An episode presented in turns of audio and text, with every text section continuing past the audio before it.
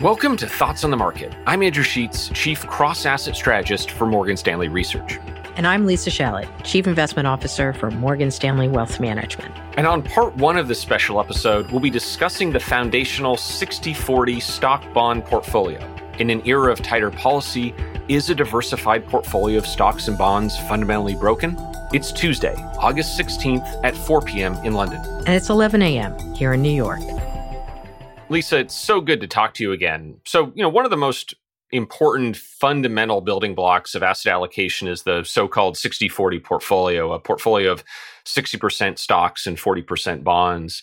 And both of us have been writing about that this year because this strategy of having diversified stocks and bonds worked unusually well for the 40 years up through 2021 but this year has suffered a real historical reversal, seeing some of the worst returns for this diversified balance strategy we've seen in 40 or 50 years. So, when you think about these dynamics, when you think about the historically poor performance, can you give some context of what's been happening here and what our listeners should make of it? Sure, absolutely. I think, as we know, we've gone through this 13 year period through the pandemic when the narrative was very much dominated by Federal Reserve intervention, repression, and keeping down of interest rates, and in fact, falling interest rates.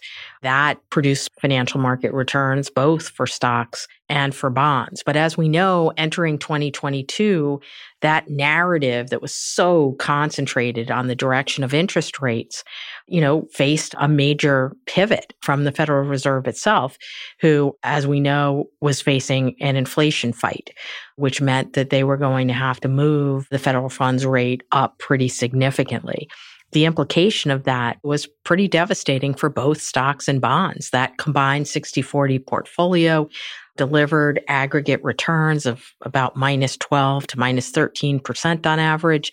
That's the worst performance for that diversified portfolio benchmark in over 50 years. But again, we have to remember a lot of that performance was coming from a starting point where both stocks and bonds had been extraordinarily valued with those valuations premised on a continuation of Federal Reserve policy that unfortunately, because of inflation, has had to change.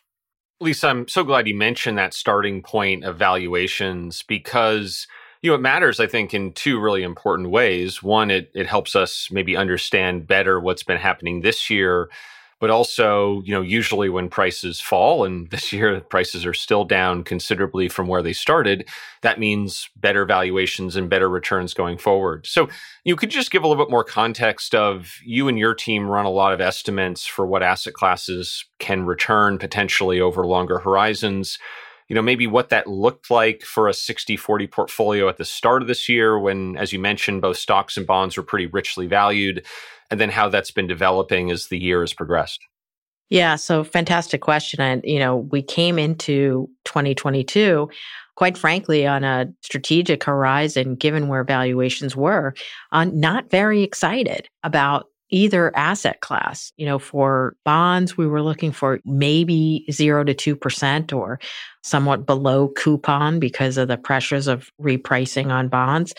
And for stocks, we were looking for something in the you know, four to 5% range, which was significantly below what historical long term capital market assumptions, you know, might expect for many institutional clients who benchmark themselves off of a seven and a half or 8% return ambition. So when we entered this bear market, this kind of ferocious sell off, as we noted from January through June, there were many folks who were hoping that perhaps valuations and forward looking expectations of returns were improving. Importantly, however, what we've seen is that hasn't been the case because what you have to do when you're thinking about valuation is you've got to look at stock valuations relative to the level of interest rates. And we're now in a scenario where, you know, the terminal value for the US economy may be something very different than it was. And that means somewhat lower valuations. So, you know, if I had to put a number on it right now, my expectations for equity returns going forward from the current mark to market is really no better, unfortunately, than perhaps where it was in January. For bonds, on the other hand, we've made some progress. And so to me, you know, I could see our estimates on bonds being a little bit more constructive than where they were with the 10 year yield somewhere in the 2 8 zip code. So, Andrew, we've talked about the stock bond correlation as keying off the direction of inflation and the path of Fed policy. With both of those changing, do you view a positive correlation as likely over the longer term? Yeah, thanks. Thanks, Lisa. So I think this issue of stock bond correlation is really interesting and gets a lot of attention for good reasons. And then I think can also be a little bit misinterpreted. So the reason the correlation is important is, I think, probably obvious to the listeners. If you have a diversified portfolio of assets, you want them to kind of not all move together. That's the whole point of diversification. You want your assets to go up and down on different days, and that smooths the overall return. Now, you know, interestingly, for a lot of the last hundred years, the stock bond correlation was positive. Stock and bond prices tended to move in the same direction, which means stock and bond yields tended to move in the opposite direction. So higher yields meant lower stock prices. That was the history for a lot of time, kind of prior to 2000. And the reason I think that happened was because inflation was the dominant fear of markets over a lot of that period. And inflation was very volatile. And so higher yields generally meant a worsening inflation backdrop, which was bad for stock prices, and lower bond yields tended to mean inflation was getting back under control, and that was better for stocks. Now, what's interesting is in the 90s, that dynamic really kind of started to change. And after 2000, after the dot com bubble burst, the fear really turned to growth. The market became a lot less concerned about inflationary pressure, but a lot more concerned about growth.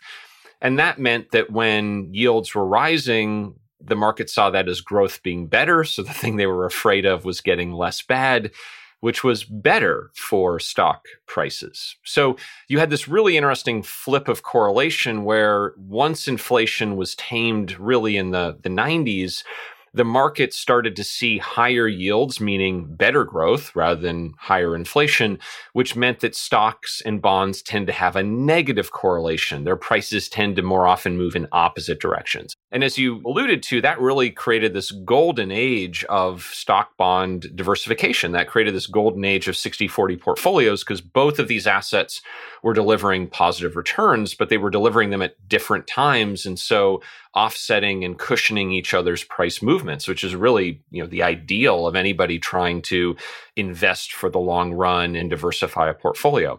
So that's changed this year. It's been very apparent this year that both stock and bond prices have gone down and gone down together in a pretty significant way.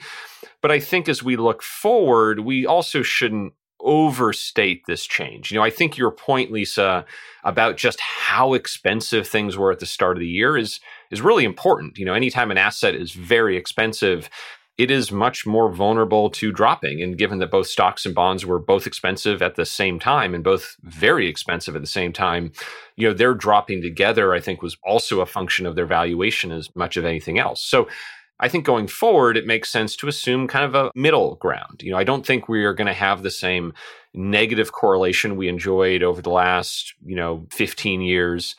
But I also don't think we're going back to the very positive correlations we had, you know, kind of prior to the 1990s. And so, you know, I think for investors, we should think about that as less diversification they get to enjoy in a portfolio, but that doesn't mean it's no diversification. And given that bonds are so much less volatile than stocks, you know, bonds might have a third of the volatility of the stock market if we look at kind of volatility over the last year or last five years.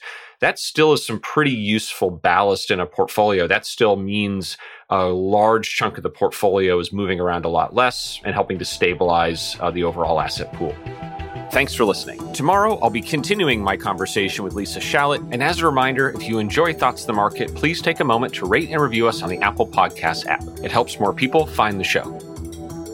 The preceding content is informational only and based on information available when created. It is not an offer or solicitation, nor is it tax or legal advice. It does not consider your financial circumstances and objectives and may not be appropriate for you.